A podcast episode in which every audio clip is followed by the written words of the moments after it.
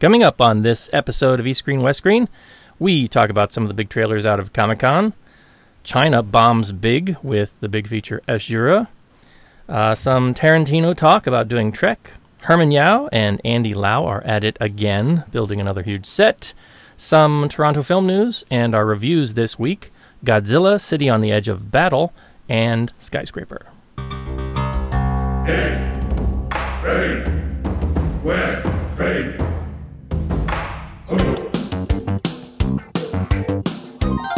This is East Screen West Screen with Paul and Kevin, where if films were food, they'd be full of it.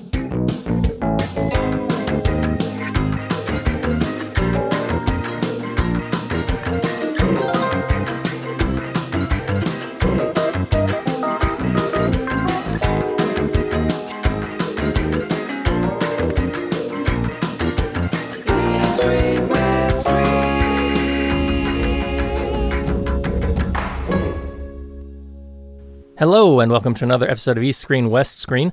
This is the show where we talk about films from Hong Kong to Hollywood and some other stuff in between. I'm your host, Paul Fox, sitting here in sunny South Florida and coming to us from his news desk inside a wind turbine on the giant building The Pearl is Mr. Kevin Ma. Hey there, everyone. Hey there, Paul. How's it going? All right, how are you doing, sir?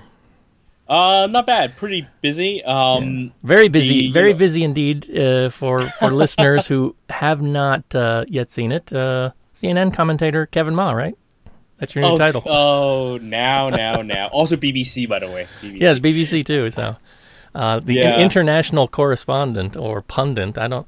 I don't know if you're considered a pundit unless you're talking politics, but film is political, as we've talked about. So, Well, when CNN wants to talk about Chinese film, you know, it's probably a political thing. Like, um, well, we'll talk about the story a little bit later, but it was a surreal. Exp- for those who don't know what's going on, last week, um, I got call. I got a call from CNN International. They have a office here in Hong Kong. Actually, they have a studio here in Hong Kong, a very small studio, uh, and they run their uh, international. Uh, CNN International runs their weekday, nightly live uh, news show here in Hong Kong, and they were they called me up. Uh, a friend recommended me to talk about um, a story that we're going to talk about in a, in a little bit later, um, and and and they they you know I had to sort of cut a dinner short, and they got me out to the studio uh, and did a little spot, a little two three minutes. But actually, right after I got the CNN call.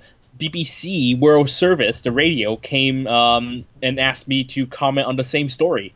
Um, so after I did CNN, I went straight out to uh, BBC's office. They also have an office here here in Hong Kong because this is where they run their Chinese news service. They have a little radio studio room. Um, I was quite impressed by the setup, by the way. Um, and and I did a little another two three minute um, thing on BBC about the same story. So that was all in one night. It was a pretty crazy night. that's excellent, and it was really great to to see you on the, the big screen, as it were, as I projected it up onto my uh, television to to watch your segment. Oh, Um, God. A little bit, little bit surreal to you know when you when you think about it, but um, that's that's excellent news, and it's really very proud to see that uh, little baby Kevin is up in the big leagues now. So, I have um, a face for radio, Paul. I have to say. well, me, sir, more so than you, sir. I think if a CNN ever ever called me, I'd say, I think you're going to need a bag for for my head uh, or something. So, you could hear. I, I did much better on BBC. I was more comfortable on radio because when you're doing CNN thing, when you do, because it was okay. So they played it like I was on satellite somewhere, right? Right. But I was actually in a in a room right next door to where they were doing the show. Right, right, Um, yeah. So I was right next door in this little isolated room, right behind the panel. Um, they closed the door, and th- there's no one behind the camera. I'm in the room by myself, and it's just and there are like three different lights, so you can't even see the lens of the camera. And try to look straight into this dark abyss where the lens they tell you is, and it was a bit. And then you you have a headset, and the headset you know overlapping voices, and it's live TV, and just like panicking. It's like, oh my god, like do I need makeup? Like do I need to fix my hair? My hair was a bit messy. Um, and you're just like, do I need makeup? Like why does they give me makeup? Why just why just throw me on a TV? Oh my god, my pimples. And and then I was just nervous. Yeah. It And didn't show. It, into it did- didn't really show once you got into a groove of it. So, Oh well, then then then I got into BBC, and once I sat in front of a mic and I didn't have to face anyone, and it was just me talking to a mic. It was just like, Were you- okay, were I, you- I can I could have done this. were you talking to a person on that?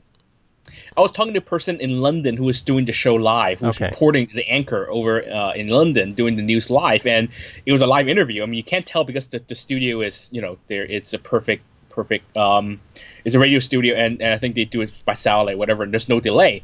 So, but then you know, I was much more comfortable because I'm used to doing this show. I'm talk used to talking to a mic, and I'm used to not facing anyone. Um, I was wearing pants, I would say.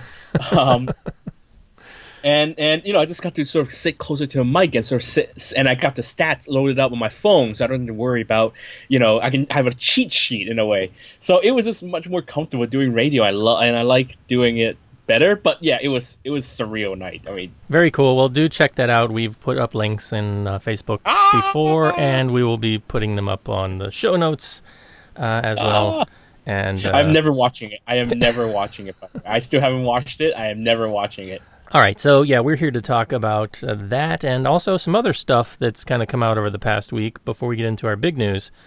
Uh, this was the week of San Diego Comic Con, I think, um, and that's really like considered between that and New York. Those are like the two really big, big ones now, and a lot of movie news tends to generate around those two. The thing is, is there's so many Comic Cons and uh, conventions now that happen all over the United States.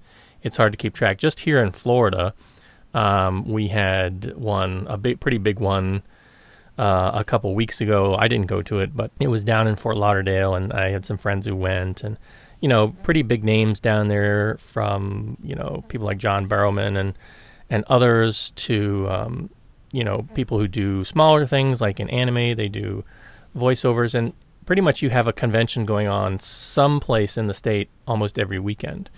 Uh, that's the scope of convention going now. But San Diego remains the big one, right? It's it's the, the, the huge one where you have a major presence by all the big studios and big names, uh, really big celebrities coming out to do panels and things like that, and uh, general nerdy craziness.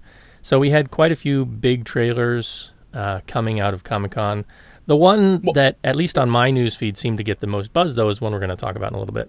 Well, yeah, I was gonna say all of them were Warner Brothers, you know, because the big the big studio um, Disney skipped, right? So Marvel skipped, no Star Wars. Um, so it was that what there was that whole dilute the, in that whole flux of trailers coming out on one night, right? Like Right. it was all from Warner Brothers. It was uh like you said. So the ones you're talking about is uh what Godzilla, Uh, Godzilla, Um, Shazam, yeah, um, Aquaman, Aquaman, yeah. um, and then Harry Potter. Yeah, they're all from from one studio. So it was a bit. I, I, I found it a bit quieter than usual, right? Yeah, yeah, perhaps. Um, there was also, of course, some stuff going on in the, you know, some TV release stuff, um, but we won't get into that here.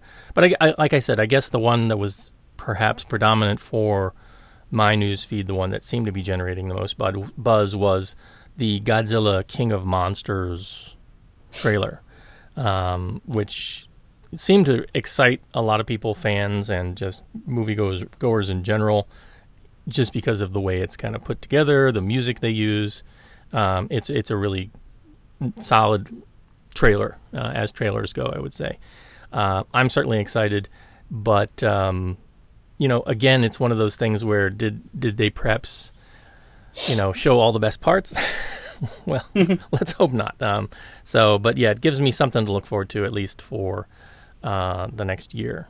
Well, I'm pretty sure that that Clair de Lune is not going to make it in the final film, but whoever decided to do that, in for the Godzilla trailer, that was freaking brilliant. I have to say. Yeah, it's Oh. it, it's it works really well. It's just the way they've paced it and put together. I think it you know it works really well, and it shows you just enough of the things that are coming in it. Um, and of course, people have already done stop motion freeze frames and started you know pointing out and analyzing uh, specs in the background and who's this and who's that and what you know. Uh, are we getting two of this kaiju and, and things like that? Um, and I think for for me, I'm kind of done. I don't want to see any more trailers because I don't, you know, I really don't uh, want them to over reveal too much. So that tends to be the case with a lot of trailers these days, especially ones that are, you know, very early out. But um, you know, I think so far the buzz has been pretty positive, and like I said, uh, I'm excited for this. Uh, more so than perhaps another Godzilla we're going to be getting released in about another six months, but we're going to be getting into that a little bit later. Any other thoughts on anything that you saw coming out of those uh, Comic Con trailers? Um, well, it's too bad that Marvel skipped because I mean they have a big year next year. They have Captain Marvel coming. They have, of course, I guess they can't review too much because Infinity Wars two or whatever they're gonna call it hasn't hasn't come out yet, or they can't they don't want to review anything just yet. So they decided to skip. I think with the Marvel Disney stuff, um, I'm not sure when it happens, but they've got their big event, which is what D23. Ah, Um, yeah, yeah. And I, my guess is is that going forward, now that they have um, Marvel, they have Star Wars all under their belt. Um, they're probably going to be saving the big stuff for that, you know, for their own sort of intellectual property convention, as it were. They did have a trailer though for the animated series Star Wars: The Clone Wars, which um, I was a big fan of that series, and that series was in its last season cut short by about a dozen episodes, and be, that happened because of the Disney ac- acquisition of the Star Wars property. And since then, of course, they have run to completion Star Wars Rebels, and that was a very well received series too. And Dave Filoni, who's kind of been the overseer of all of that, has gotten a lot of praise for all the good work and, and the writing that's gone into those shows. Many people saying that they're even better than the writing that you see in the prequel films, which I'm kind of on on board with that. Um, some of some of these story arcs are just much better than anything in the prequels, and so now what they've done is they've given him the go ahead to go back and kind of retell those uh, final 12 stories. So it's not a complete new series of seasons that we're getting. It's just allowing them to and the team to sort of finish up um, what they had planned out, which is basically taking the Clone Wars series right up to the beginning of the third film, uh, Revenge of the Sith. So I'm very excited to see uh, where they go with that. And again, I'm a big fan of both of the series. There's still, though, um, as I understand it, in production, a new animated series that's supposed to be coming, which takes place after Return of the Jedi, but before The Force Awakens. So um, I believe that's still um, good to go. They're still doing production, pre-production stuff on that as well. so so which network is going to show the new Clone Wars? The new Clone Wars is going to be on the Disney platform starting in 2019 when that launches. So th- Oh, this was this was this was another thing that, like I said, TV stuff was pretty predominant. So you've got Disney announcing this is going to be a sort of premiere thing for them. Um, CBS All Access highlighted the second season of Star Trek Discovery, which is exclusive in the United States to their platform, but not for international people. It's considered a Netflix original, so you all get to see it uh, without having to pay. And well, without having No, to pay for an for additional additional platform, I would say, like we in the U.S. Um, and then uh, DC Warner is also launching their own platform, I guess, later this year or next year. I forget the title. It's like DC something. And basically, all the DC stuff is going to go there. Um, and they're Well, launching. bet it's gonna. Well, I'll it's gonna have a real dark title. It's gonna be really dark. Yeah, well, if you've seen the, the, the the series that they're launching as an exclusive original on that is Titans, which Right. is um, you know sort of a, a, a TV version retelling of the the Teen Titans series, and the big thing on that is in the trailer the they have uh, Robin drop an f bomb about Batman, so ooh, it was like oh they're they're really edgy. Um, and that whole F bomb thing we'll come back to when we talk a little bit about the news in just a minute. But yeah, so you've got Disney launching their platform, I think in fall of 2019. Uh, DC's platform is coming, and it's not just going to have the Titans. I, I guess like all the DC content, like all the DC animated movies that they do, uh, Gotham by Gaslight, Batman Ninja, all that stuff um, will be going there and ex- exclusively. Uh, You know, you'll you should still be able to buy it on Amazon and iTunes, but as far as um, being part of a platform, that'll be there. And I'm guessing the DC movies will go there. I'm not sure how it's going to affect the CW shows, like the Flash and Supergirl and Arrow, the Arrowverse, and all of that. And but I'm assuming that's all going to end up going there instead of going to Netflix once the Netflix contracts run out as well, because why would they? Why would they not do that? Um, so yeah, uh, it's going to be the battle of the platforms, and I mean, as much as I love Star Trek, I didn't subscribe to CBS All Access. I didn't watch Star Trek Discovery until I got abroad, and I could get it on Netflix, and I watched it that way. Um, I don't know if a single series is enough to pull people over. As much as I love the Titans, and I'm a huge fan of Teen Titans Go, a dark, gritty, foul language Titans, uh, it's not super appealing for me, and definitely not enough to pull me over to pay a subscription for a, a service like that. Um, but the Disney one, I think, is the one that's going to get me. Not not only am I just a big Clone Wars fan, but they're going to have all the Marvel content. They're going to have all the Star Wars content, and any new Star Wars shows, live action or animated, will end up there. But I'm as we discussed before, I'm hopeful that they'll just have the entire Disney archive up there.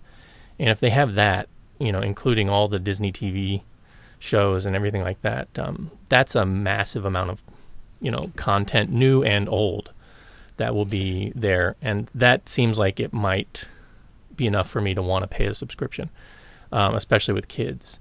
Uh, Well, but really, potentially, there's also uh, there's also Fox, right? Fox, if the Fox sales go through, there's a chance that Disney will probably claim all that stuff and put it on their platform as well. Yeah, uh, I mean Disney will be massive, and I mean I can see them giving Netflix a run for their money. Amazon, I don't think has to worry too much. I mean they are doing original stuff, but they're they're just not as appealing to me. But if you're in the states, you have Amazon because of streaming stuff and free shipping. For international users, it's it's just not a good a good value usually. So I don't think I think their model's a little bit different. They don't have to worry, but I really think it's going to come down to between big choices between Netflix and Disney in the years to come. I don't think the smaller networks are really going to have the content there to to keep people on long term. I think you'll get hit and runs. You know, a person signs up for a month for CBS to marathon Star Trek the new season, and and then they drop it. Um, but with um, Netflix and Disney, I think you'll have a lot of original content. Where I think Netflix is going to have to play a bit of catch up is really trying to get more family titles on there once they lose Disney and the loss of Marvel. That might hurt them, uh, you know, because they do have the exclusive rights to the Daredevil stuff, the Luke Cage stuff, and you know, going forward, um, it'll be interesting to see what happens with that contractually. That's enough rambling about uh, everything that came out of San Diego Comic Con. So, as we normally do, let me throw the talking stick back over to Kevin at his news desk with this week's news.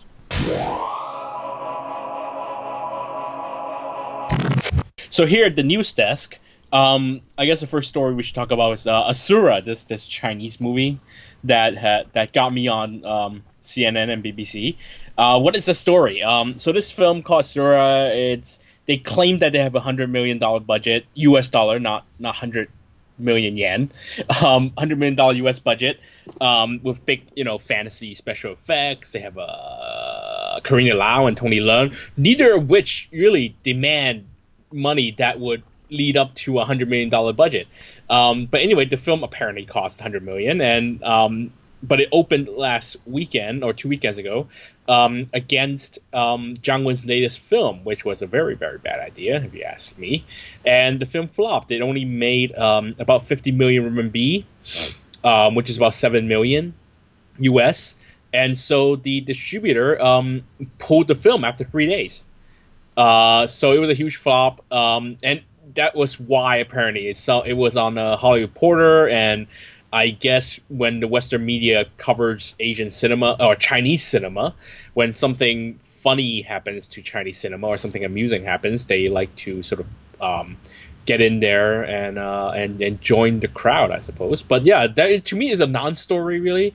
Yeah, films flop all the time. You know, I mean, look at King Arthur. You know, no one did. Okay, yeah, the film blocks it up bunch your stories, but it's not like CNN was going to get someone a, a, a, box office expert to come in and talk about why Guy Ritchie's King Arthur flopped. Um, the the big news, I guess, is that the, the, the producers decided to pull the film after three days, which was very very weird reason. They say that they're going to re-edit the film and bring it back to cinemas, but it already has such bad word of mouth, and pulling it after three days and now making you know international news just makes things worse. So. Um, other than that, to me, is kind of a non-story. Um, yeah, yeah, I think it's an interesting story just in, in terms of the scope. I think that's the only reason it, it popped up on some people's radar. But I mean, it's not new. Uh, the, the first thing that came to my mind was the 2009 film Empires of the Deep, right? Which is, if you're not familiar with that title, it was another really big budget production for the time. It was supposed to be China's version of Avatar, basically, in terms of scale and you know use of technology and, and all of that and you can find lots of pictures and still shots from that film, but I don't think you can find the film because I don't think it's ever been released in any way, shape, or form. Um, Kevin, you can correct me if I'm incorrect on that, but you know, it's again, it, this stuff happens all the time um, to, to various degrees. There are so many movies that come out in China that nobody ever hears about and you know not just because they you know have super production but stuff starring hong kong actors you know stuff starring people that uh, if you follow hong kong film you'd recognize and you might want to see but you can't see it because for whatever reason it was a tiny production or it didn't get good distribution or you know it's distributed internally but not externally and it just never really filters out right yeah, I mean the thing is, like I said, China's making so many films, and a lot of these times when they talk about these big films, it all a lot of it is just blowing smoke, and you look at the talent behind it, it's like, I don't know that guy, I don't know that guy. Like the Asura crew, okay, they got the costume designer from Lord of the Rings, and then they had like a cinematographer from, from Mexico who did a few Hollywood films before, but nothing that really that big. Um, but they bring all these people and then they blow smoke and they talk about how much of an effort it was. Um, Sina did a very interesting story because the film had about 20 investors and the story broke down the, the background of most of the investors. So Alibaba, which I guess, you know, um, it's a big company, not really shady. But then you, but then once you look past that, there are a bunch of uh, investment firms or uh, firms that give out loans, like you know, like like regular like um, consumer loans and he was like, "Why are these guys investing in movies?" Really, really odd. I'm not gonna say anything like definitive, but there's a bit of weird funding issue there. Looking at that film, um, but yeah. So the thing is, not even people in China heard about the film. I mean, that's probably why it flopped because no one's heard of it because the film doesn't have any real attractive talent. Yeah, Carina Lau and Tony Leung, but those guys don't make big openings. Those guys are solid presence in, in good movies and bad movies too. Um, but do they attract uh, a sizable box office following? No, not at all. To think that they could they could make a movie that would make back a hundred million US um, with Carina Lau and and Tony Leung. Ka Fai, not even Tony Leung Chiu Wai. Ka Fai, not not Chiu Wai. I have to say, yeah, if it's if it's Carina Lau and Tony Leung Chiu Wai, then yeah, like of course we would see it but I'm sorry, it's Tony Leung Fai. Um, so it was it's a very odd case, um, and and like I said, the, the, producer did a very weird thing after this whole news came out. He came out and he was very defensive. The film, there's no problem with the film. It's uh the website, um, some website um sent or a competing film sent out like malicious uh, bots to give bad reviews for my film, or I pay people to give bad reviews for my film. And he said very interesting quotes like, "Give me another twenty U.S. million dollars, and I could do better in Hollywood." Um, so, which again is very typical of Chinese producer, that kind of smoke blowing attitude. And the thing is, um, many producers say it, but very few of them actually, you know, do what they say, uh, or what we say, walk to walk, talk to talk. Yeah. Um, so then this guy does not appear to be one of those guys. Uh, so yeah, odd story all around, but to me, it's just like, oh, well, it's just another film that flopped. I mean, you bring out um, what was that movie? The the Peter Pan movie that Warner Brothers made, Pan, right? And you look at that, that movie lost more money than Asura did, but no one is making, you know, no one remembers that movie. So I doubt anyone remember Asura after a couple months. Yeah, I mean, I'm interested to see see it if there's ever a finished product that gets uh, released to video. And I mean, we look at these sort of overblown fantasy style productions that come out all the time. I guess were they trying because I've only seen a couple stills, but it kind of in terms of production design and everything, were they trying to go for sort of the Monster Hunt, Monster Hunt 2 demographic?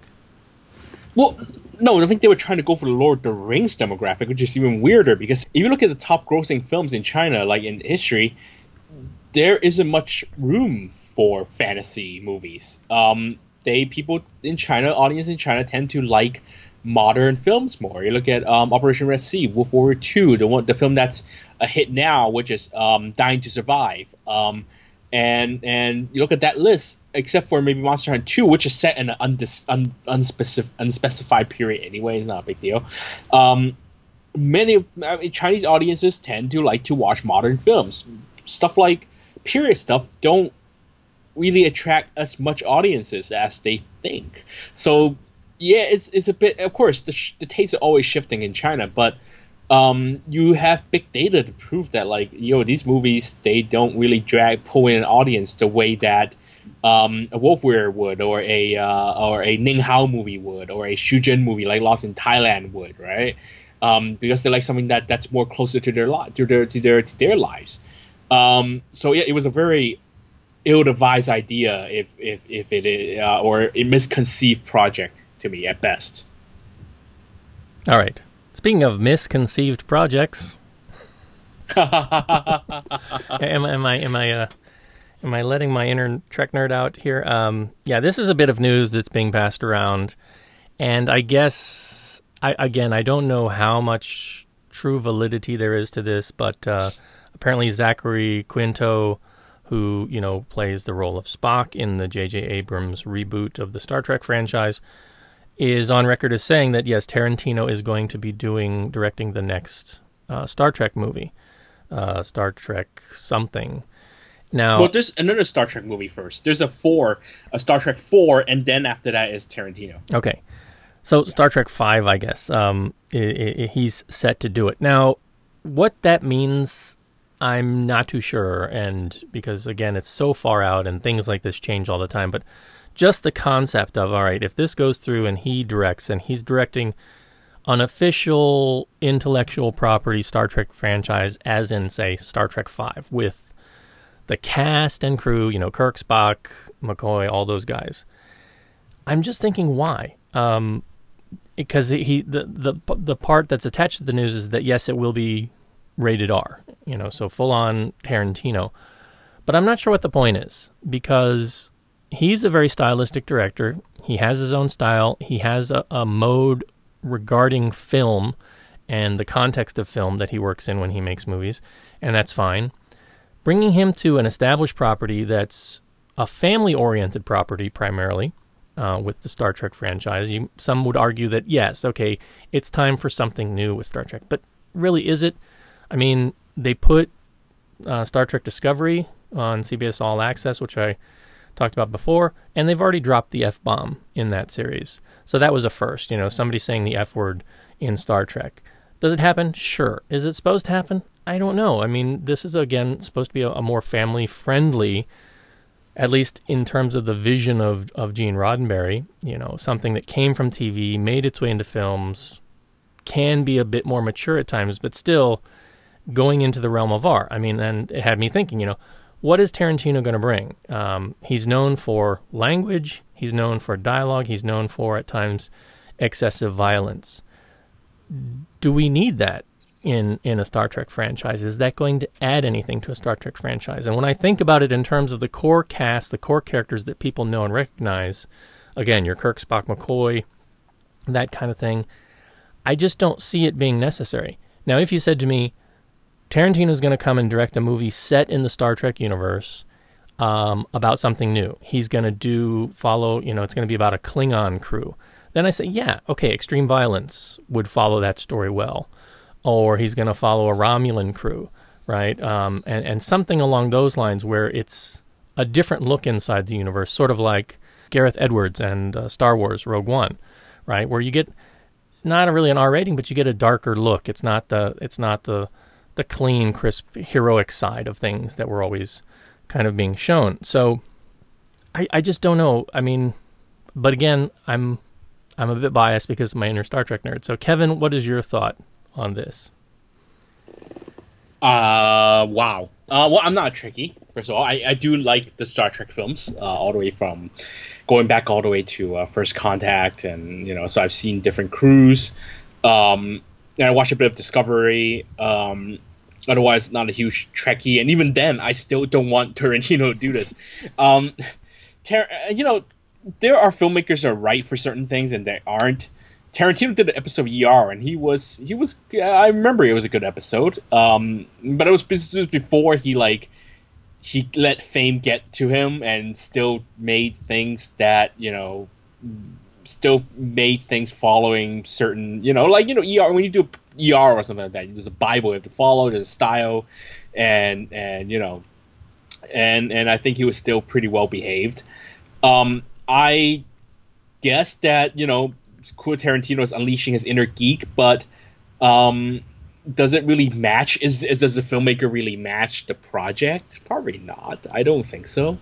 Um, Star Trek is a show about peace, and it's about yeah, it's about war as well. There's war in it as well, but it's about these people who are trying to attain peace, and and they're doing it through science, and they're doing it through intelligence, and it's a nerdy show, and it's a very geeky show, and in fact, I was never a big I, I like the J.J. Abrams movie, but I feel like they sort of deviated from what I have or what you know the the other Trek series are doing. Um, even Star Trek Discovery, yeah, it has moments of like big special effects and action and stuff like that. At the end, it's still a bunch of people really talking a lot about science, right? Even that show. Um, and and in that sense, Star Trek Discovery, uh, I, I, think, does follow um, the style of the of the series. I don't think they need you need Tarantino to do that. Um, and it's pretty much confirmed that he's going to be working on. I mean, he's making another film right now, so he's not going to be working on this until um, next year at the earliest, which means probably not until 2020 or 2021. Um, and you know, a lot of things can happen between now and 2020.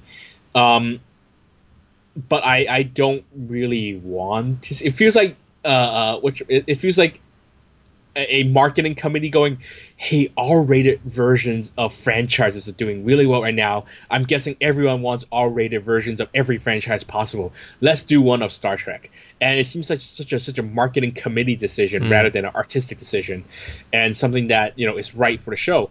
But you know, of course, I think that sometimes fans um, should hold an open attitude to certain things, and um, and as as much as I don't want or don't think that Tarantino should do it, it, it, I am intrigued at what what he's going to do with it. Maybe it's not going to be R rated. Maybe he's going to follow the the canon even better than J.J. Abrams. Because you never tell what Tarantino's going to do. He maybe he doesn't just want to do his thing. Maybe he wants to he wants to do what he thinks is a star real Star Trek movie, and then maybe he'll end up pleasing the fans. So um, I would say let's just hold on and wait till get closer to when he actually does something, and let's see what he's going to do, and let's see how he does it, and then we can whine and moan and blah blah. Um, yeah. good advice. So, good advice. Yeah. All right, let's get back over to some Hong Kong news with uh, Herman Yau and Andy Lau. Yeah, so Andy Lau seems to have a thing for building things when he produces movies. Uh, if you remember, uh, for Firestorm, he had the crew sort of rebuild part of Central, a whole block of Central, for the climactic uh, gun battle. And then for Shockwave, he had the crew uh, build a replica replica of the uh, Hong Kong uh, Harbor Tunnel. And then now for the White Storm 2, um, they just they just ex- they've revealed that um, the crew spent six weeks building a one-to-one scale of Central MTR station. Uh, so the the set was unveiled on uh, Sunday, but there was a day before they were going to dismantle the set. The set was built in um, the Tak Ferry Terminal, which says a lot about the Tak Ferry Terminal because apparently it is so underused that they could let a film crew uh, build an entire subway station in it. Probably not probably without the platform. I don't think it has a platform, but it has the the what call it, the lobby. It has a ticket gate. It has a 7-Eleven. It has an escalator going downstairs. And I assume they have to do this because they can't apply for permit to shoot in the Rio Central MTR, and you can't apply to shoot in the Rio Central MTR because you're probably going to be doing a major action set piece in there. Um, a film, but then actually Cold War II did shoot in uh, Sai Poon's uh, MTR station, and it was a thing with an explosion. Although I guess they used a CGI explosion, but that was a pretty sort of a big action sequence, and they used it just fine. It was actually on the train platform even. Um, but then it seems like uh, Andy Lau decided that it's not even worth trying to apply. Instead, they would just spend the money to to build it. But I don't know. This is some kind of a psychological pattern or something that you could tell, Paul, from this. Andy Lau building fake things for his action movies. Um, yeah, what do you think? Yeah, I mean, uh, hey, I'll watch it. Uh, I guess more, more of course we'll watch more it. to the question though is, I mean, Andy, neither Andy Lau nor Herman Yau were involved with White Storm one, right? Yeah. So, so is this? I mean, is this just in name only, or is is Well, is because who was it? Benny Chan was on White Storm. Yeah, it was Benny Chan, and the original cast was Nick Cheung, Andy. Uh, no, not Andy. uh, Sorry, um, Nick Cheung, uh, Louis Koo, um, and uh, Lau Ching Wan. But here it's just gonna be uh, it's gonna be Louis Koo, Andy Lau, and Michael Miu. And uh, another cast includes uh, Chrissie Chau, and I think uh, Cherry Yang's also in it. Um, uh, oh, Karina Karena Lam, I think, is also in it. Yeah, so the cast is pretty still pretty big, but it seems like it's going to be a completely different story because if you remember um, the end of White Storm, the first White Storm, and I'm not going to try and ruin anything, but I just say there's not much room for a sequel at the end of that movie. But yeah, so it, it sounds like it's definitely a in name movie sequel. And funny thing it did at the um, and if I, could- I I did I said that I wouldn't be able to explain this on Twitter because of the Cantonese thing, but uh, so the, the Chinese title for White Storm is uh literally uh to brush away drugs because that's the that's the title we use the you know anti narcotics department or bureau in in Hong Kong. That's how they that's the Chinese name. It's literally called brooming or brushing away drugs. It's literally like raiding drugs, right? Is to get rid of drugs. So at the press conference on Sunday, they had the stars hold a bunch of broom and they put a bunch of fake cocaine on the floor, and and the stars all had brooms. Are they sure it was fake? I hope it was. Uh, I, I just found it a little. It's like guys, guys. I know movie marketing is hard, but like that's a bit much, y'all. Like seriously, I think I think people get it. Yes, your movie name. Ooh, in action. I get it. It's okay. But anyway, it's too bad they're gonna dismantle the set because I mean, it's, it's just like the way they dismantled the tunnel set.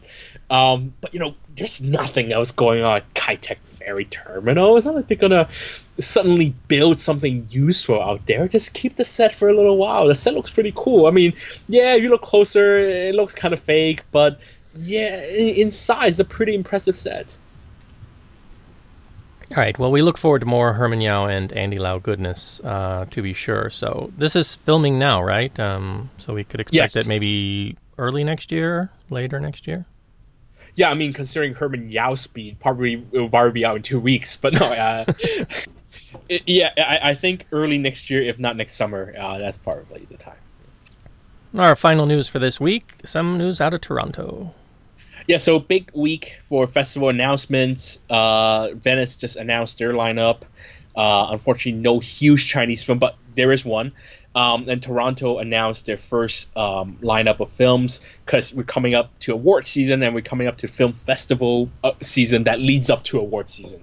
Um, so a lot of big uh, announcements. And the Toronto's first lineup uh, announcement, which has about 40 films, include Hidden Man, which is a new film by Jiang Wen, which is already out in China, um, but not anywhere else. So I think they're going to get international premiere or North America premiere. I'm not sure yet, but they're getting that film and also getting Zhang Yimou's new film Shadow. Um, the film is playing first at Venice.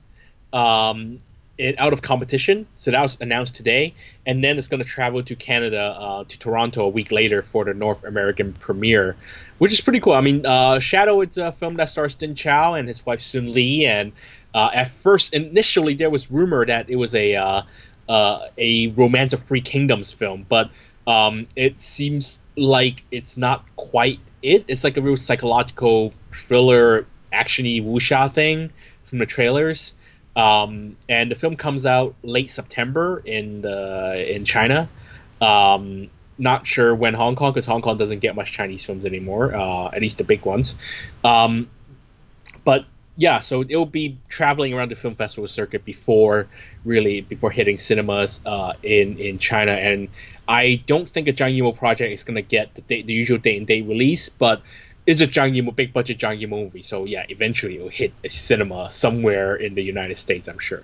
Um, but yeah, so big. Those are the two big announcements in terms of Chinese films. Um, more coming because uh, they only announced 40 films so far, and Toronto has a huge lineup of like 300 films. So let's see what's what else is coming up. Hopefully, something I subtitled, perhaps. All right.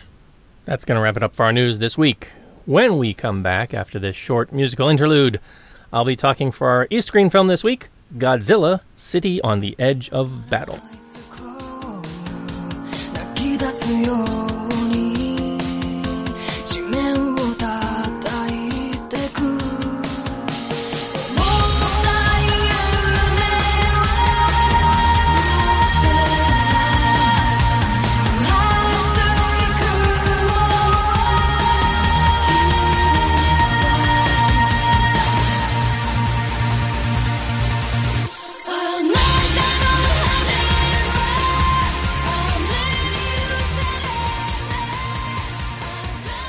And welcome back. So, for our East Screen review this week, we are turning to Netflix with Godzilla City on the Edge of Battle.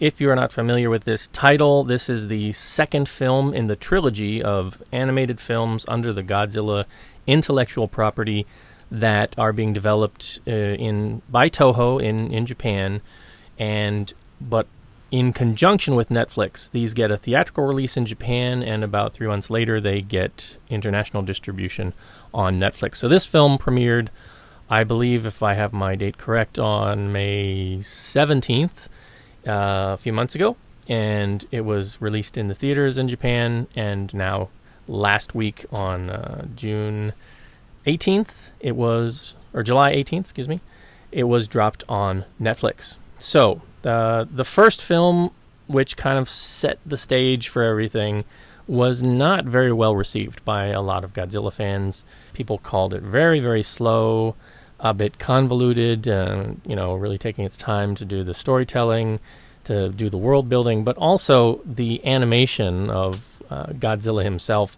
was not great. Um, so, in terms of uh, all of that sort of standing against the film, we go into this one with high hopes that now that they've gotten all that out of the way, we can get to some of the good stuff. It's coming from directors Kobun Shizuno and Hiroyuki Sash- Sashita. These are guys who've worked primarily on um, some of the Detective Conan movies and you know other animated stuff. So they have a they have a history of animation and directing animation. I think they worked on the their studio worked on the Blame film as well.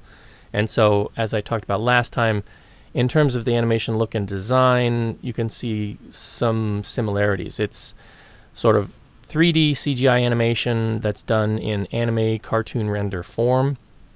That already doesn't appeal to a lot of people who prefer maybe two dimensional traditional anime, and of course, other fans who just want to see a live action Godzilla movie.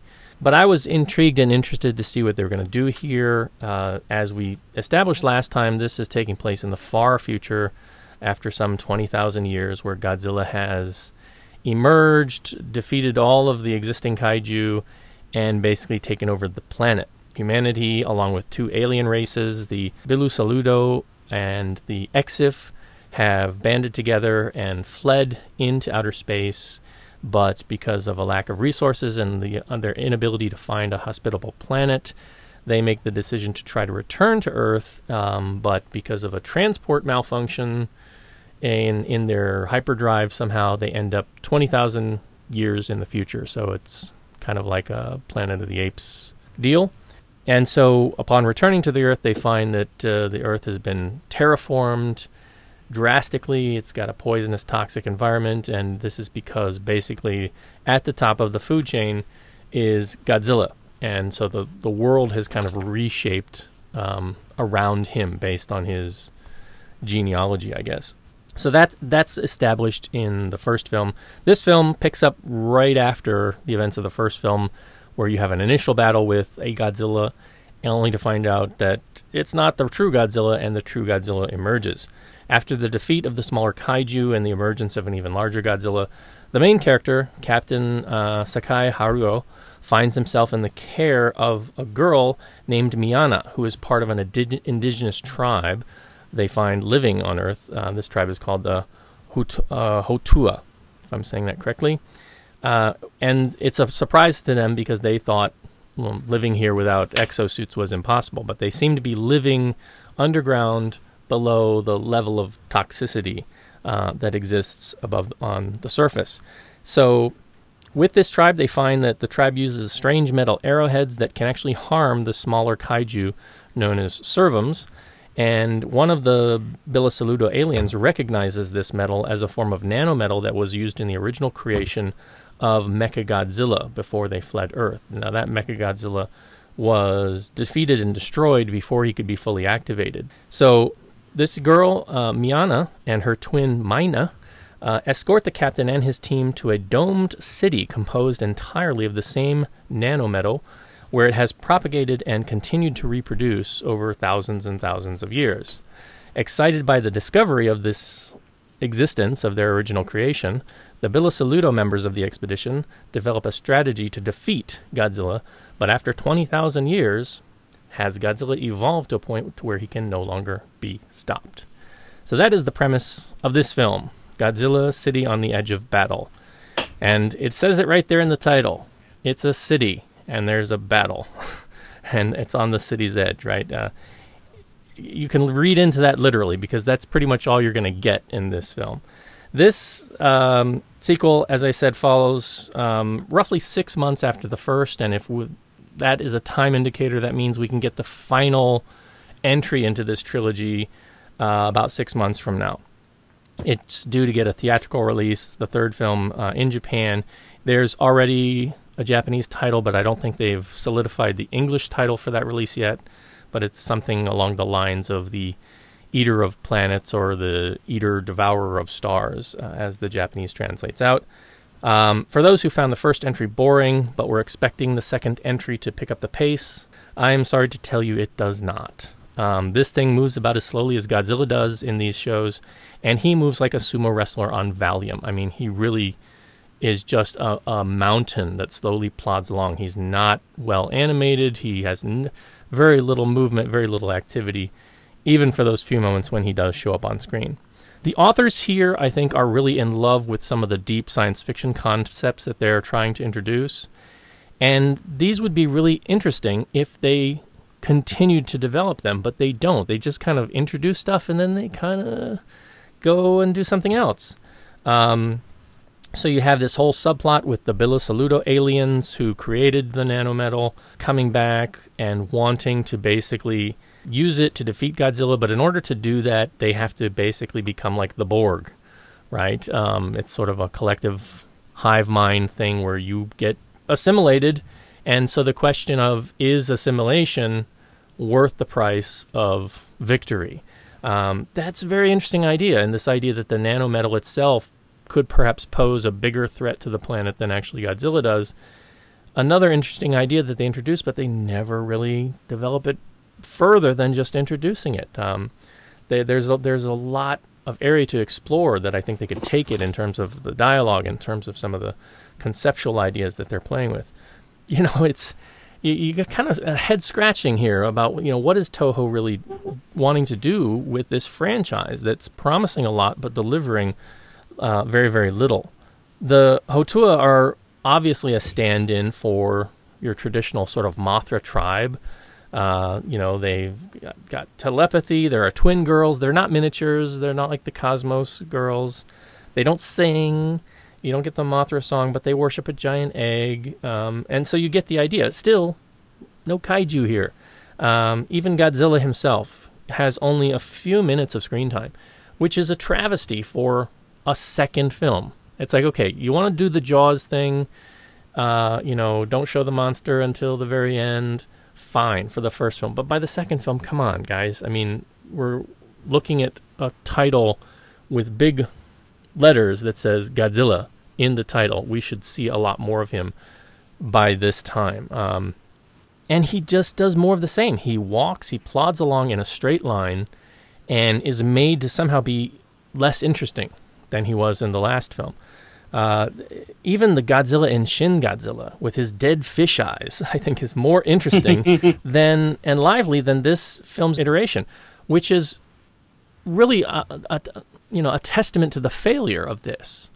Because I'm you know I'm coming off of a stint of watching a lot of um, recent live action anime based things like the Gintama movie from last year.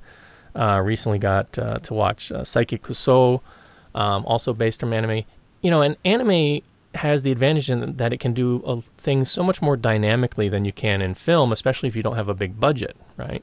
I mean, we're not talking about you know Marvel or Star Wars level level budgets with a lot of these Japanese movies. So a lot of times when they take an anime, they have to tone down what they're doing in the live action because they just don't have the effects budget or the the means to pull it off visually.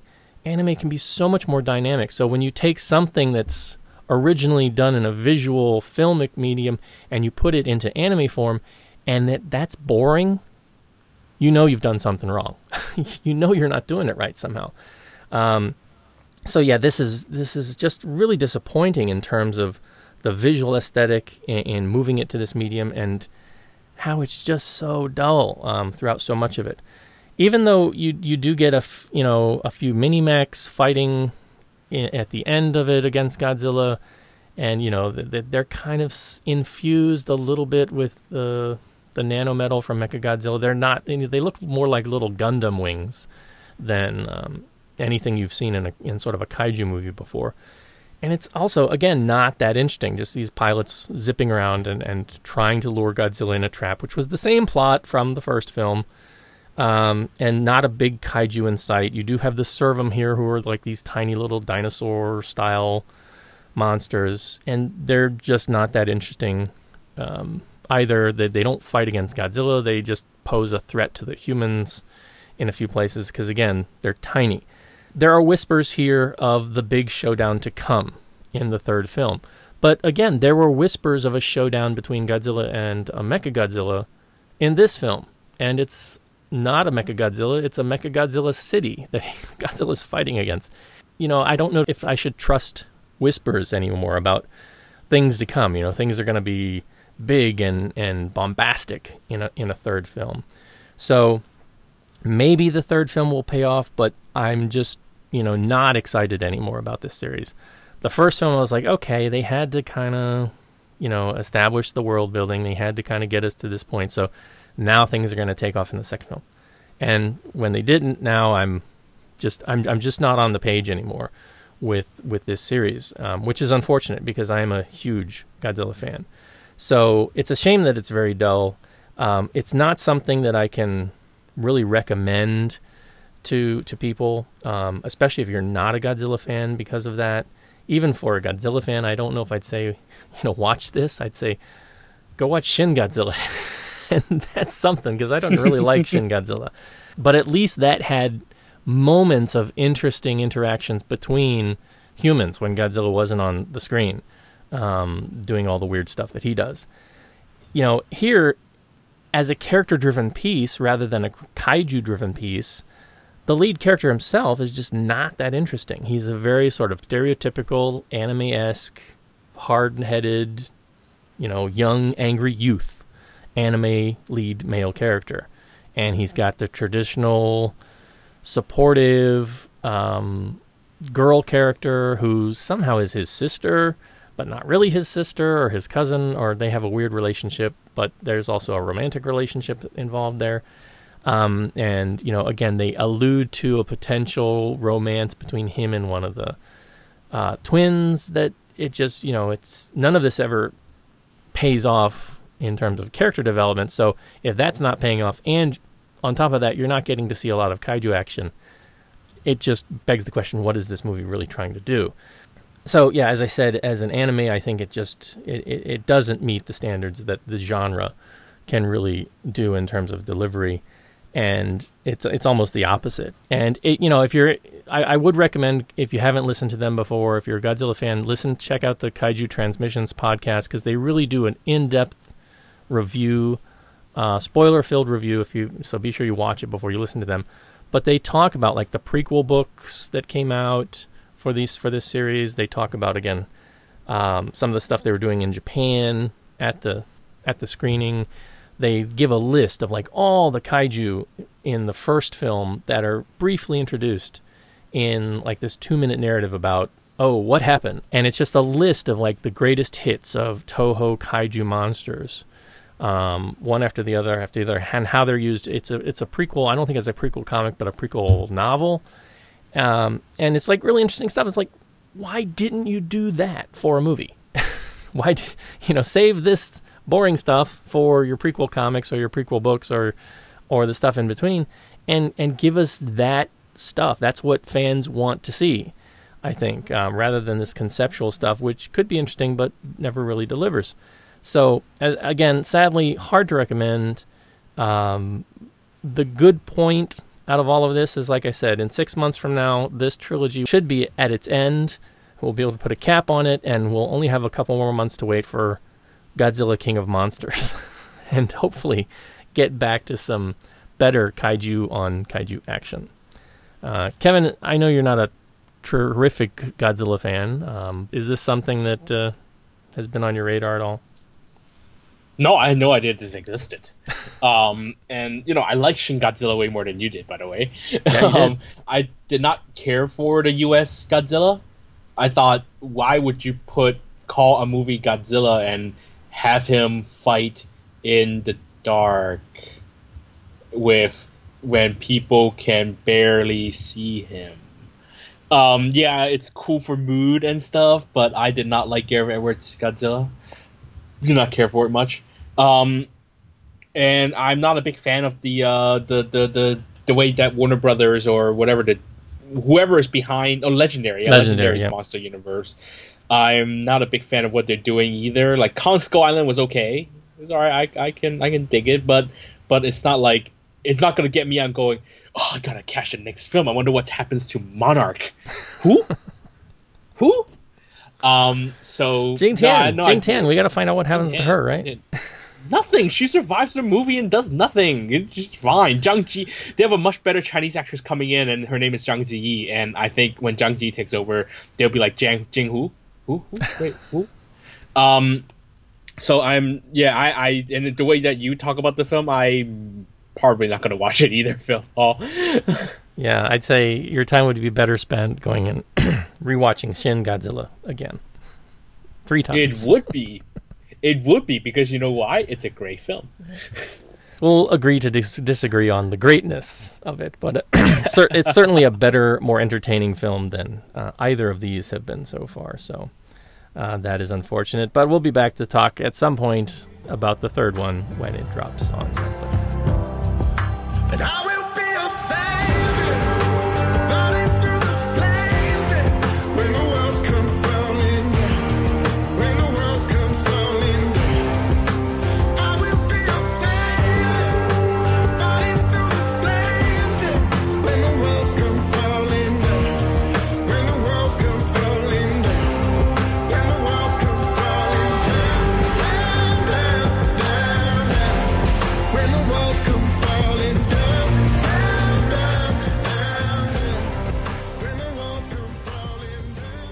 We're back for our West Screen review this week, and this time Mr. Ma is going to take the lead. It's kind of a West Screen review, but it's got some East Screen intentions, I guess we would say, with uh, Skyscraper. yeah, I would say this is Die Hard with Chinese characteristics. Um, but yeah, Skyscraper is the latest film by director Rawson Marshall Thurber, who is best known for um, great action films like Dodgeball and Underdog Story and Central Intelligence, which also starred The Rock. I'm kidding; those were not action films. I'm I'm hoping everyone laughed. Um, so this is, I guess, his first attempt at like a serious action film, and of course, it stars The Rock, who also produced the film. The story Uh, former FBI hostage rescue team leader Will Sawyer. That was from official synopsis, so it's not my fault. Um, Will Sawyer, after a uh, an operation that uh, caused him to lose his leg, uh, Will Sawyer now assesses security for skyscrapers. On assignment in Hong Kong, he finds the tallest, safest building in the world suddenly ablaze, and he's been framed for it. A wanted man on the run, Will must find those responsible, clear his name, and somehow rescue his family who is trapped inside the building. Dot dot dot above the fire line. So, um, yes, this is essentially Die Hard with The Rock, um, plus a little bit of Towering Inferno just for uh, the extra saltiness of it, I guess, for a little tinge. Um, it's an absurd idea. Yeah, this, the building is called the Pearl, and it's like 200 stories tall. And if you look at, if you know Hong Kong, it's very odd. It's built um, right next to the cultural center in Tsim Sha Tsui, which means it that is a huge. Um, what do you call those things? Um, is a huge block for the air that would go through Jordan Road, and you know, therefore, you know, it would kill the ventilation of the entire Tsim Sha neighborhood. Um, but let's not talk about logic. Um, and forget about the absurdity of the idea for a second. I mean, it's about The Rock. He's the first half of the movie. He's on the run, and then the way. And this is a scene that it's practically on the poster. It is not a spoiler. I know some people say spoiler, but it's not. He decides to climb up a uh, hundred hundred story crane as if that those exist in Hong Kong. They think that oh Hong Kong has such t- tall buildings, they must build everything else so tall. No, we do not have a hundred story crane here. Yeah, they, Um, they should have put bamboo scaffolding up the side. Yeah, they might as well have, right? They might as well have. Uh, so remember, The Rock, the character Will Sawyer, he has a prosthetic leg, um, and he climbs up this crane, hundred floor crane, in like three minutes of screen time, and with the cops watching, and with helicopters flying around him. And remember, he's got a he's got a you know he's got a head start. But let's face it, I mean, like get a SWAT team in there, they didn't climb, they didn't probably grab him pretty quickly, right? No, he makes it all the way up to the top, and then he runs. He's a little head start, and then he runs, and then he leaps into the building, and that is already the first 50 minutes of the movie. Um, so yes, it's super absurd, and let's forget the absurdity idea for a second. It, it's ridiculous, but let's forget that for a second. Um, and let's think about why the Die Hard franchise has been so popular. I mean, imagine, remember. I mean, are you, are you a fan of uh, Die Hard, Paul? You're a fan of Die Hard, right? yeah, Everyone's the a fan of original. Yeah, absolutely. yeah, everyone's a fan of Die Hard. Who, who, which guy isn't a fan of Die Hard? Um, so remember why Die Hard works so well. It's not because it's about Bruce Willis kicking ass. It's not about Bruce Willis killing terrorists. It's because it's about a guy who could get hurt, and about it's about underdog who defies the odds. He gets hurt. If you remember Die Hard, he gets hurt, like walking through glass. And remember that scene in the- in the bathroom where he's tearing out, taking out glass pieces from his foot? I mean, yeah, it hurts.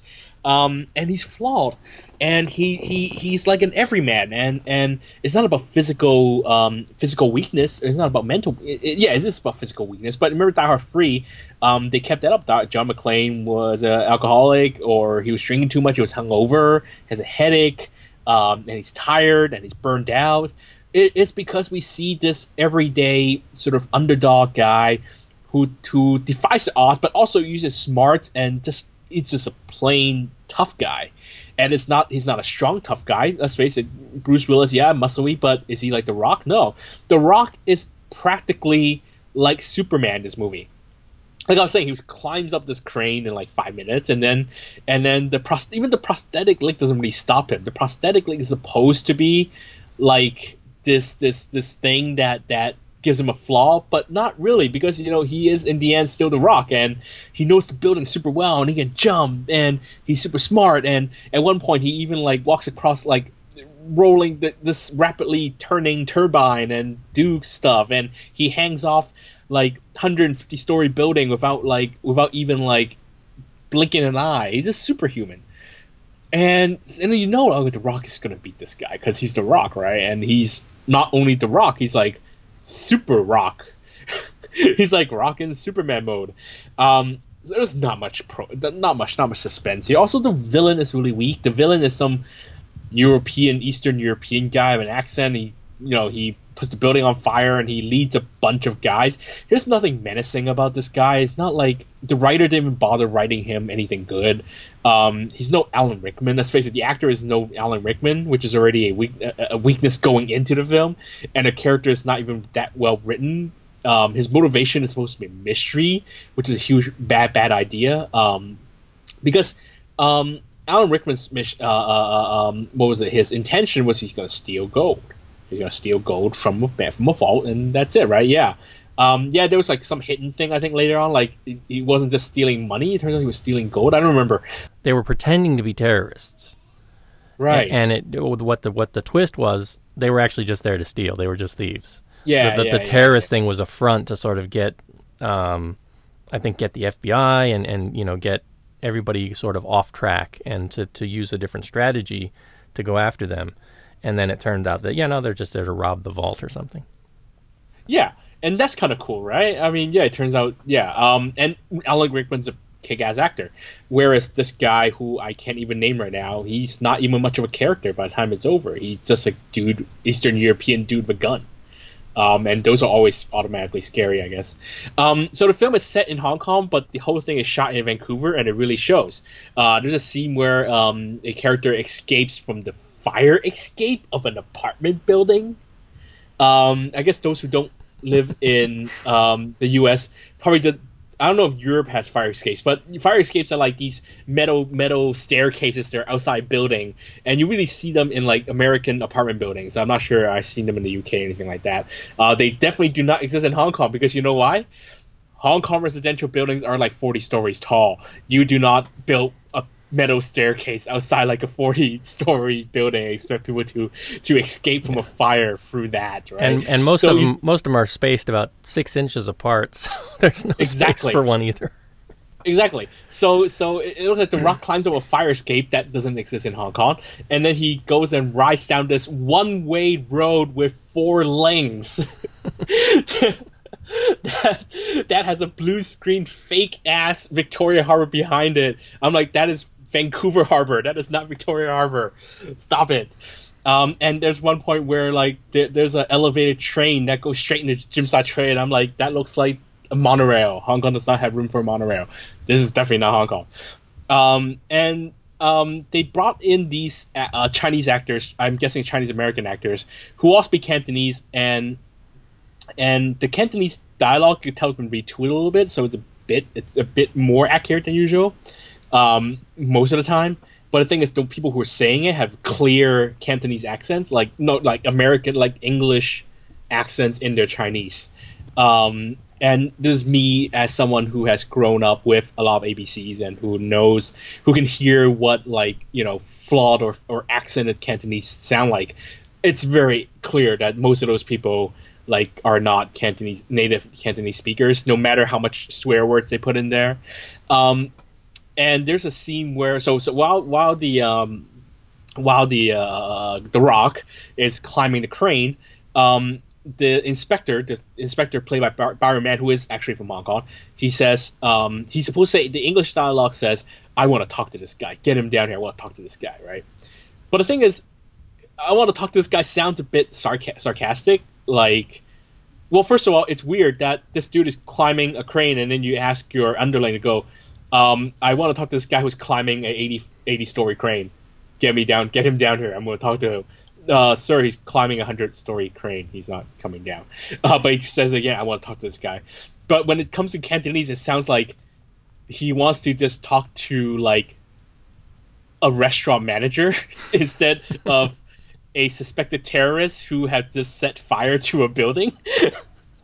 so the, the, the translation is, is, is right in principle, but it sounds really weird in, in this film or in the in the context of the scene.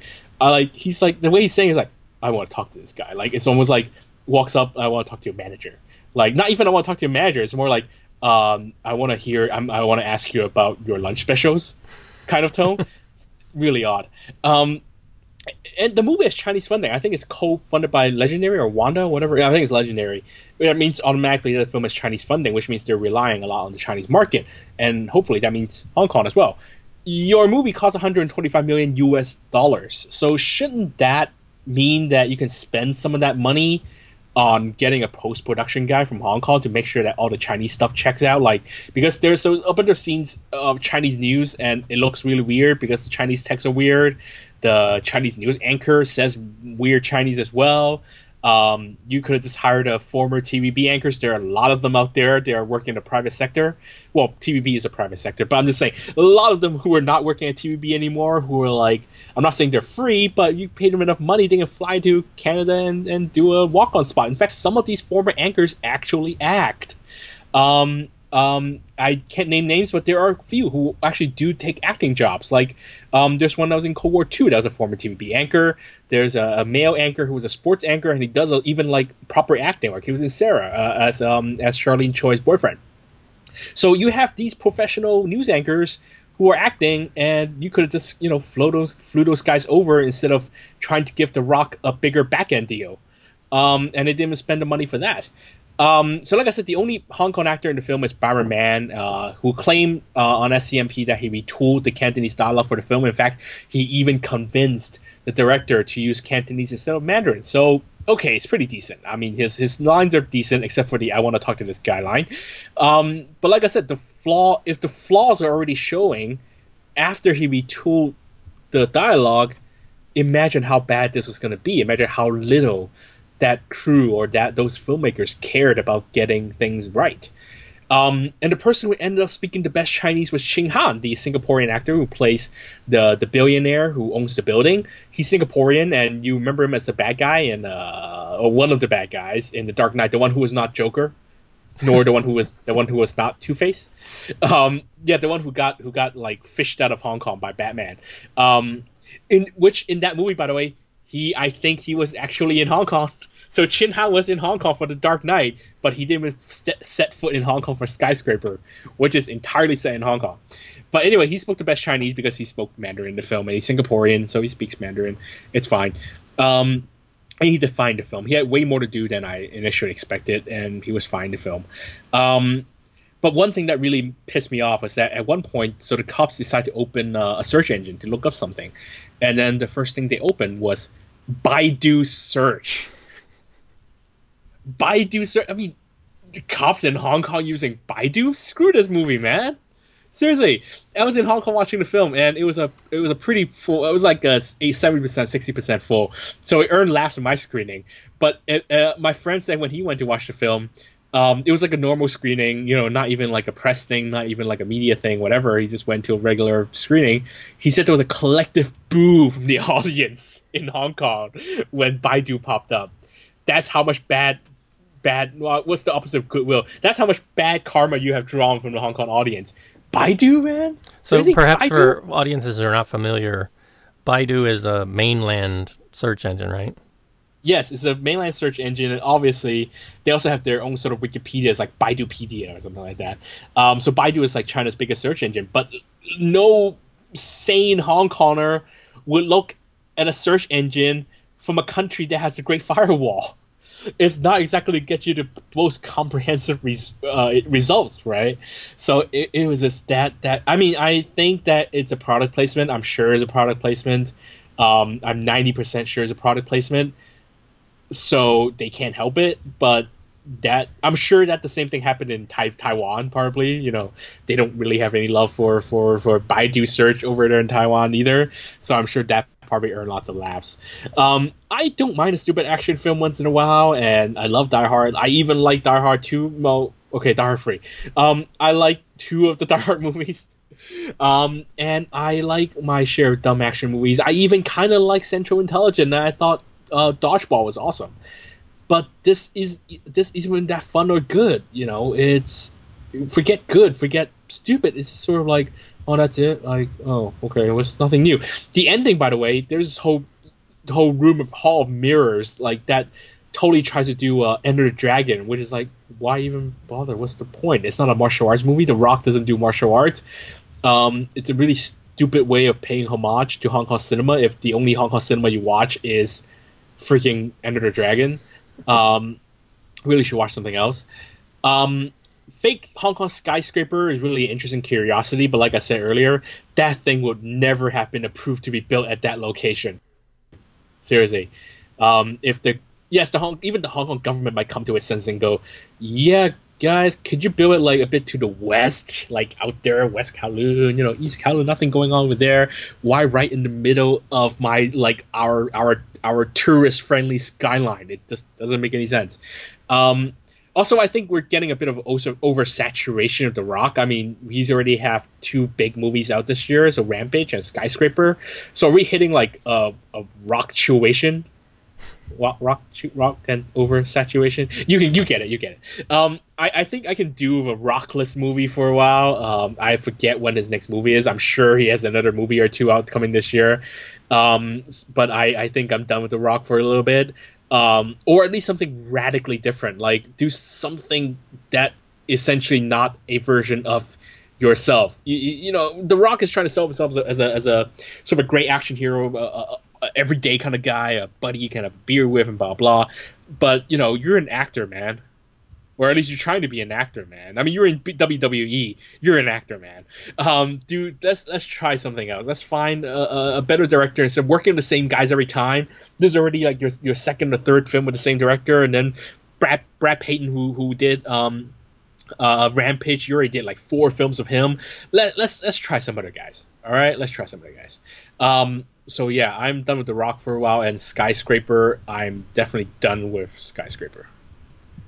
I, I think I like this a little bit more than you did, um, just in terms of sort of the mindless summer fun movie that you can sit, watch, and enjoy. Um, I think in terms of the two films he's done this year, so you had uh, Rampage a couple months ago, and now this. I liked Rampage a lot more than this one. Uh, this one's disappointing for Hong Kong cinema fans just by the sole fact that it's pretending to be Hong Kong, but it's not really in Hong Kong.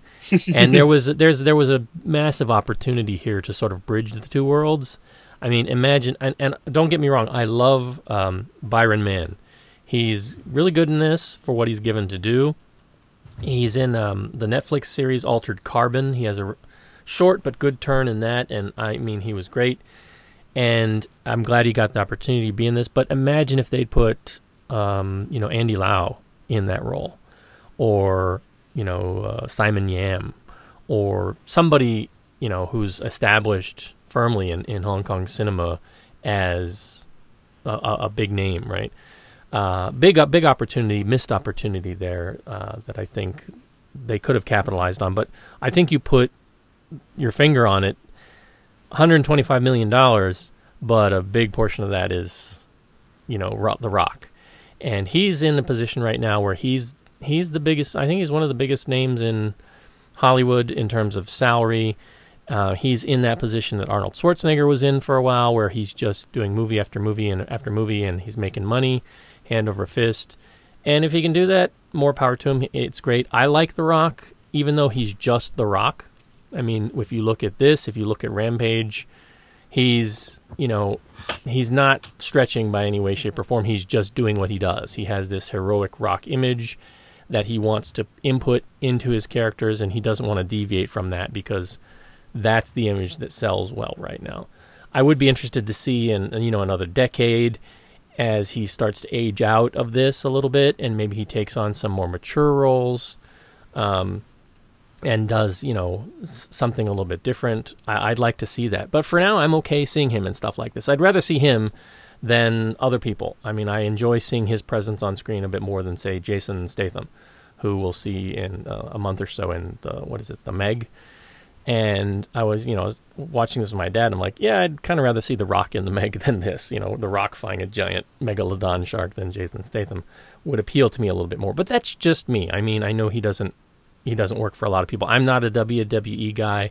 I know he came from wrestling. I don't watch wrestling, and you know he's he's paid his dues. You know he back during being the bad guy in the Mummy movies and the Scorpion King and, and stuff like that. So I'm glad that he's gotten to this point to where he can just you know roll these things out, and some will be fun and entertaining, and some will be throwaway and forgettable. And he's still a big presence with uh, Disney stuff too. So he you know tries to do family friendly um, Disney oriented movies from time to time, and I kind of appreciate that as well. But yeah, this was disappointing because, again, it's not Hong Kong. You know, it's like this weird kind of alternate photoshopped Hong Kong, right? Um, and by that standard, it's interesting as a ex Hong Konger, I guess, to, to look and, and see these goofs and see these mistakes that the average Hollywood moviegoer is not going to notice at all. It's not going to phase them at all. They're not going to be like, "Oh, that's not Hong Kong."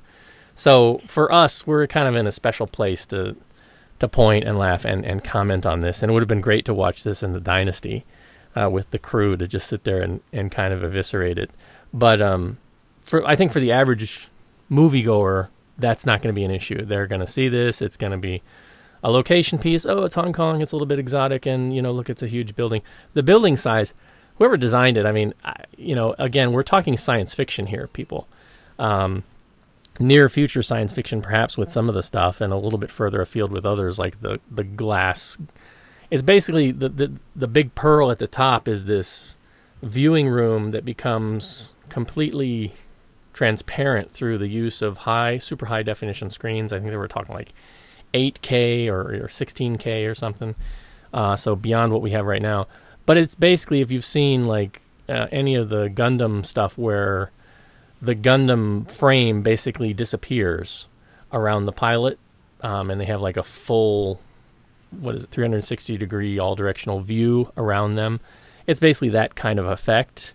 Um, so you're like high up in the, you know, above Hong Kong and you can see around. But then, as Kevin mentioned, they've got these not really mirrors. They're these display screens that act like mirrors that come up, and so yeah, they're it's a kind of riff on the old Enter the Dragon final fight scene, and they, it's a little bit more digitally and technologically orient, oriented, but it's still a Hall of Mirrors kind of thing that they're going for.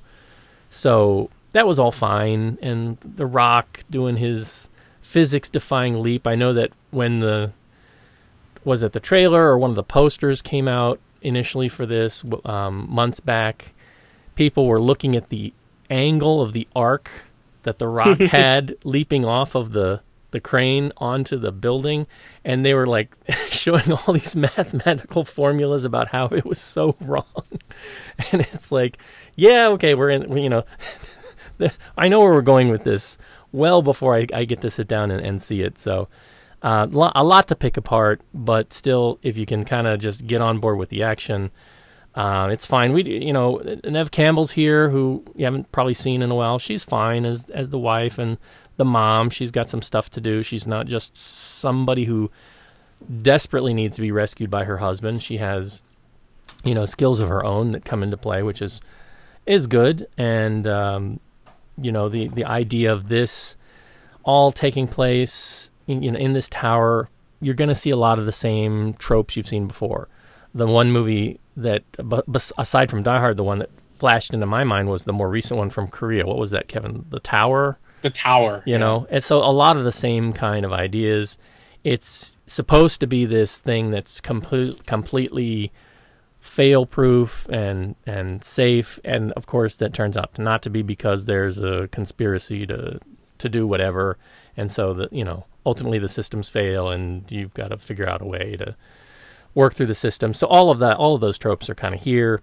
You know, it, it's just a big summer movie, and uh, I thought it was okay. Uh, it would have been better had they actually filmed it in Hong Kong. I think, um, although the Pearl itself, it's just so out of proportion with all the rest of Hong Kong. When you see it in kind of that wide shot, it's like really, it, it, they could have made it a little smaller. Maybe it might have been, uh, uh, you know, just a little bit more pleasing compositionally. I don't know. It just looked really weird um, as this kind of giant needle sticking up into the sky. A couple notes I have in when they were doing the promo for this movie on Good Morning America, which is sort of a morning entertainment show here in the U.S. Even though the actors, the Neve Campbell and and the, the Rock, uh, Dwayne Johnson, did not film in Hong Kong, they actually went to Hong Kong for the promotion. Um, they were doing red carpet events, I think, a couple weeks ago, um, right before the film came out. Good Morning America, one of the correspondents followed along, and so you get to see The Rock going around and like making hand pressed noodles or dumplings or something, and then uh, Neve Campbell actually gets to fly over Hong Kong Harbor in a helicopter, piloted by none other than the captain of the Airways of Love, uh, Mr. Michael Wong, right? Yeah, he didn't even get a shot of his face. He was like, he had a line in there, and then you hear that voice, and you're like, Yeah. Hey, wait a minute. I know who that is. That's Michael. Um, so yeah, it's uh, I'll post that. I, I posted that up on the Facebook page and on uh, Twitter, and I'll post it in the show notes too if you haven't seen it. It's a fun little, you know, it's like uh, six or seven minute segment, and it's just funny to think that old Michael Wong, he's there being the helicopter chauffeur. They couldn't even get him a get him a little walk on in in in the movie, which is unfortunate. Um, but there you have it, a little bit of uh, you know trivia and fun stuff for us Hong Kong film fans.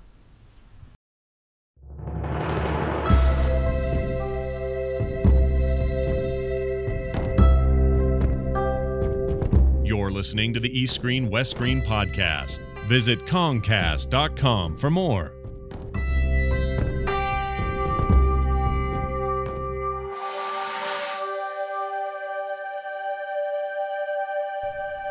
And you have been listening to the East Screen West Screen podcast. Our theme music was composed by Rob Duboer of Schnauzer Radio Orchestra.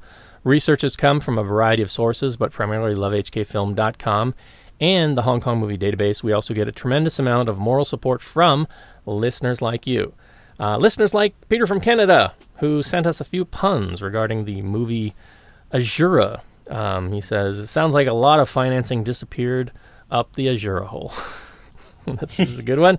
He also says, uh, I hope that Carina Lau and Tony Leung Ka-fai got their money up front rather than taking assurances of points on the net. So thank Peter for his input on that. And hopefully, as I said, I'm interested now more so than I was before to watch uh, this disaster, as it were. Uh, so hopefully, it will come out to someplace near us, maybe a Netflix or maybe a video release in the not too distant future. I'd like to see the non-edited version myself. I, I you know, I, I always hate it when directors say, "Well, we're going to go back and and you know create a director's cut or patch things together." I mean, okay, fine, but give me the original cut to compare. Um, but I don't know if I'll actually get that opportunity. Um, Kevin, you didn't see Asura, right? You didn't like go up to Shenzhen to watch it or anything. Hell no, hell no. I, I did, there are not not enough hours in the day, man. Like not even now. I, I got a huge stack of unwatched films. I had too many hours in the day. There's not not enough hours in the day for me to watch a movie like that. And the movie's 140 minutes. No way. No, no, no, no. Hmm. thanks. Well, thank you again to Peter for writing in. And if you would like to be part of the show, you can get in touch with us via the website at concast.com. You can follow us on Twitter at concast. You can email us eastscreen at gmail.com. And you can find us on Facebook at East S West S.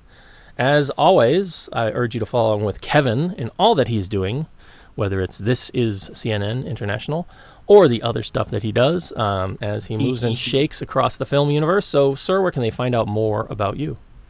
Hee hee. I'm the entertainment editor of Discovery Magazine and Silk Road Magazine on uh, Cathay Pacific Airways and Cathay Dragon. Um, it's August by the time this show will go up, I think, or in a couple of days. So uh, you, uh, in I write about. Oh gosh, what do I write about in the August issue? It, my mind is a complete blank, Paul. Like I'm not even kidding at this moment. Um, I write about a bunch of movies in August. and, I, and I wrote about a, uh, a Korean a Korean reality show uh, for TV column. Uh, I remember that at least. But oh my gosh, I don't remember what I wrote about. But anyway, I wrote a bunch of stuff, and you can read those on the magazine. Uh, you can read those on the magazine uh, in August. They'll be on board in August. Uh, I am on Twitter. I'm at the Golden Rock. That's one word, the Golden Rock. Um, I have a website called Asia in Cinema that now that you know people are asking me questions by finding me on that website. I hope that you update it soon, um, sometime, hopefully this year, probably next year, but not this year. Um, but I have it anyway. Um, the Twitter account that is Asia in Cinema and Facebook also Asia in Cinema. You can also um, contact me. That I check much more often than I check the website. Um, that's Kevin at Asia and Cinema.com. Again, Kevin at Asia and Cinema.com, and uh, yeah, that's it. All right, excellent. And please do check out our friends over at the Podcast on Fire Network as well, and all the good work that they are doing. And speaking of Podcast on Fire Network, I should on our next episode be joined by Mr. Kenny B himself for another episode in the Hollywood on Hong Kong series, we were, where we were looking at the French film uh, Up to His Ears from 1965. So we'll be talking about that for our next East Screen West Screen episode proper, um, which uh, should be coming. I'm not sure when it's coming because I hope to talk about the new Detective Dee movie, uh, which has a release date of this Friday in the United States. But I have not gotten any alert updates that it will be playing in Miami. So I don't know if I'm actually going to be able to see it or not because I usually by Wednesday of the week of a movie's release, uh, Fandango will let me know if it's coming or not. So I'm a bit skeptical that I may actually get to see this until it hits video, which disappoints me because I really wanted to watch it. But I think uh, that might be what Mr. Ma will be talking about next time if you get out to see that, right? Well, you know what? It's not coming until September in Hong Kong. Oh, what? say, say what now? It's not. It's not coming until September. I checked the release date. It's not coming until September. So this may be incorrect on Fandango then. No, no, no, no. It's opening this Friday in China. Oh, it is. It's opening this Friday in China. It's opening in the UK and the US, in in China, but Hong Kong is not getting it until September. Wow. Why is that? Yep. They switched distributors apparently, and they decided that um, a Mandarin Detective Dee movie, which did not do well last time, Hmm. um, will not go well up against. I'm, I'm just speculating here that it will not go up against uh, uh, uh, other other movies Hmm. or other other Hollywood movies. So they s- flat out decide to push it to September. Well, uh, then we may not be talking about that next time. if I don't get to see it and Kevin doesn't get to see it till September, uh, I don't know. I don't know what we'll be talking about then. That's that's really weird um, because I would have thought that uh, with uh, Tsui Hark attached, at least in some capacity, that would have gotten some play. I guess if you know, Well, yeah, it's getting play. It's just getting played two months late. Two you months would think, late, yeah. Oh, yeah, you would think Tsui Hark. Okay, yeah, I'll give a couple weeks delay, maybe a month, but no, we're not getting it until September. Uh, unfortunately, the film that's coming out next week, Men on the Dragon, I won't be talking about that because I worked on the subtitle, so I don't want to give a review to that. Right. But I would I would happily talk about winners, and then the week after that, I can talk about Along with the Gods Part Two, which is coming out um, on the fir- on the 9th, but I'm watching it on the first. Oh, w- it's scheduled here for a release date on the first too, but again, another Yeah. one. I'm not sure if um, if uh, it's going to be playing near me. I'm hoping it is because I really want to see it. I saw the first one and really liked it, so looking forward to that. So uh, we'll have something on the next episode to be sure. Just not sure what it's going to be. Uh, we'll be keeping you updated on what that is, though, over on the Facebook feed. So pl- check us out there. All of that and more on our next show. Until then, this is the East Green West Green podcast saying, as always, we wish you good viewing, even if you're in a tall, burning building that's not in Hong Kong. And we'll see you next time. See you next time, everybody.